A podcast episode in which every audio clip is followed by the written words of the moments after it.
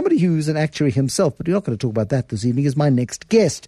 Uh, his name is Liston Meintjes. He's, he's been in in markets for a very, very long time. Um, his current job is at Sasfin Asset Managers. And we're talking about uh, the issue of deflation. And I can't help but think, Liston Meintjes, is that if we've got inflation around the world, at very, very low levels for the last five years, despite the huge amount of money that has been poured into global economies.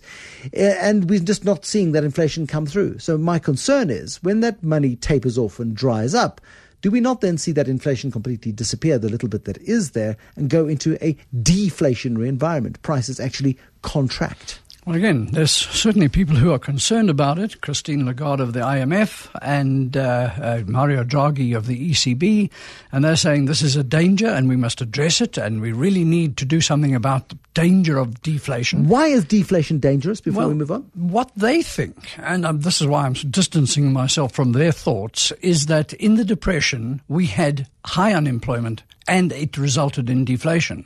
Now, I'm never sure of the causality of the two because a lot of people got unemployed. There was lack of demand. Uh, it, it, was terrible. So, therefore, deflation is bad.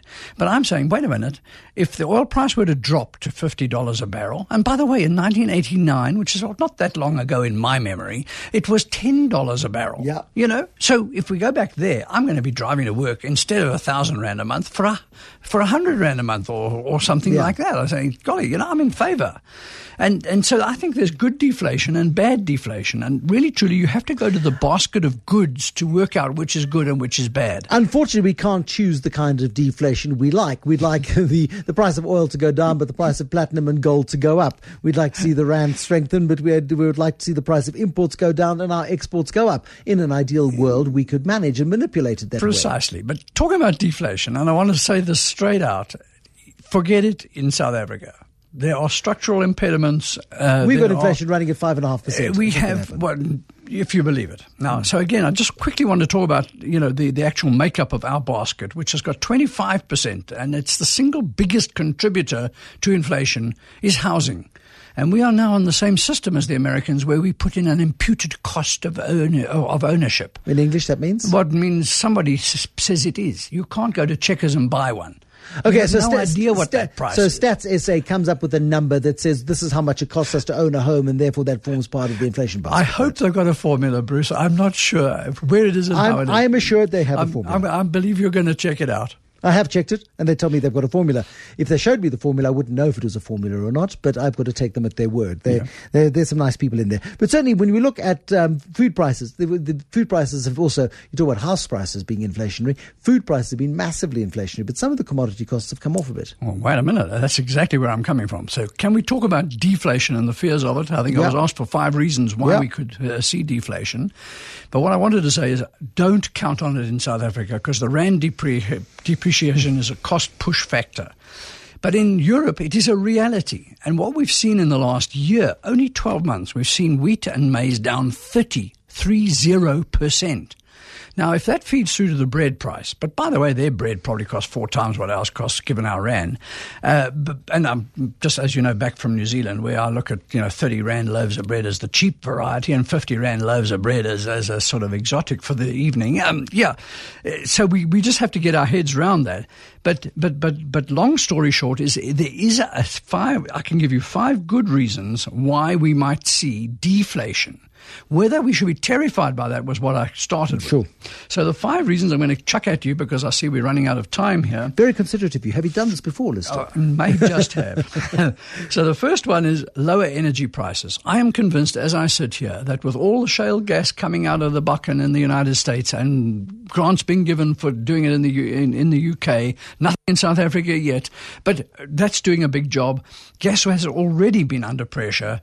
Uh, certainly, we've seen uranium prices collapse. We've seen the coal price come down. So one way or the other, I'm convinced that oil is going to come down this year. If it gets to $50 a barrel, I don't say it will, but if it does, yes, I will enjoy myself. You will too. And you know what? It won't affect any employment in South Africa at all. I think it'll, in fact, improve employment Okay. prospects. So that's good deflation. Right. The second one, as I mentioned earlier, is wheat and corn are down 30%. It hasn't shown up in prices yet.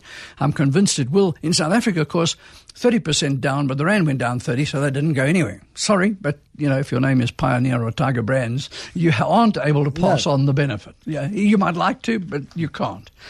And then we look at clothing and household goods. Now, there's no doubt at all that what is happening in Asia is t-shirts are getting cheaper. And some of it is a quality function. You know, you can always make something a bit cheaper. And I don't know if you've bought, and we won't mention any names, but you know, the the the the, the hem doesn't hold for very No. long. But since you know I'm using it for sport, and who cares? it ultimately becomes a dishcloth of Ul- sorts. ultimately, it Yeah. does absolutely. But Yeah. yeah, and and you can afford to buy three for the price of one. So Precisely. But the point is, in the index, it goes down. Yes. And then, fourthly, trading down. There's no doubt in unemployment, even in the United States, people are trading down. Now, the big deal on that is the basket that you look at is what people are buying.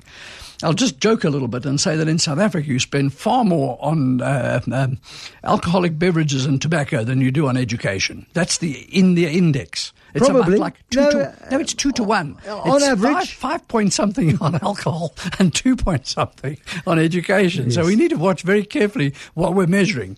And a, a digression a, du- a double tot, I would well, suggest, is di- what we're measuring. Digression here is everybody has their own inflation. It course they do. depends whether you, you drink or you don't. And uh, so uh, the fifth one is a very, very interesting one. And it really relates back to Japan, but it actually feeds through to some of our companies. And the story is that when your alternatives are low and when inflation is low, you can have low interest rates. Uh, it's impossible to command a 10% gross margin because the other guy's prepared to do it for eight. And so you come down to seven and a half to beat him and he goes down to six and a half to beat you. So unfortunately, your gross margins go down. Believe it or not, in Japan, a huge number of people over this last patch, when in deep, when they did experience deflation, they were happy to get a gross margin of one percent. Yeah. you, you, you, we can't comprehend that. But now we, we look we look at that's the world picture. We could see some deflation come in, which ultimately would be good for us as an importer of so many of these goods and services um, that we're seeming capable of But providing it's already ourselves. helping. Again, if you look at our latest uh, numbers and, and, and, and all. But I just want to finish on fifth point because Sure. there's actually two, two other points to that. The one is it improves company companies' abilities to compete because the interest they're paying on their debt, and generally, you know, if you're buying as a retailer, you buy and you, you, you borrow the money to to purchase the, the, the goods that you, you're, you're going to on sell. If you're paying for that at 16%, you've got to build it in the price. If you're borrowing at 2 uh, you build in the price. So lower interest rates and lower inflation actually do help at the gross margin level. You're still not damaging yourself. But even more importantly, in this kind of environment, and I'll talk to two specifics thereafter, is there generally is no pressure from shareholders. They say, we want a 10% return golly, they get quite greedy when interest rates are high. They demand 25. You know, you know what it's like. But here, we've got a situation. I'll, I'll mention two names. The one is SAB Miller. Now, they came out with some very low volume growth. Uh, they gave some kind of earnings warning, but everybody's quite happy because, well, you know, you can't do better than 1%. Why, why try? Uh, you gather I'm I'm rather horrified by the. You're somewhat the- cynical about it, yes. And the other one is Tencent, where you, I think you were talking about that kind of thing at, at, at an earlier stage. But the point is, Tencent is, has got, I don't even know if they've got a margin. But does it matter? Because what they're doing is they're capturing market share, as is SAB. So the whole point is in a low interest rate, low inflation environment and a deflationary environment, don't be a hero. Keep the others out. Keep them out. Do the basics. Make sure your competitors are kept at bay. Build your business at their expense. And at the end of the day, when the opportunity to great uh, to get your gross margin comes back, you can load it on because you're in a monopoly position. Will it happen here? Not really. Okay, but the global environment. Liston Meintjes, he is a consultant at the moment at Sasfin Asset Managers.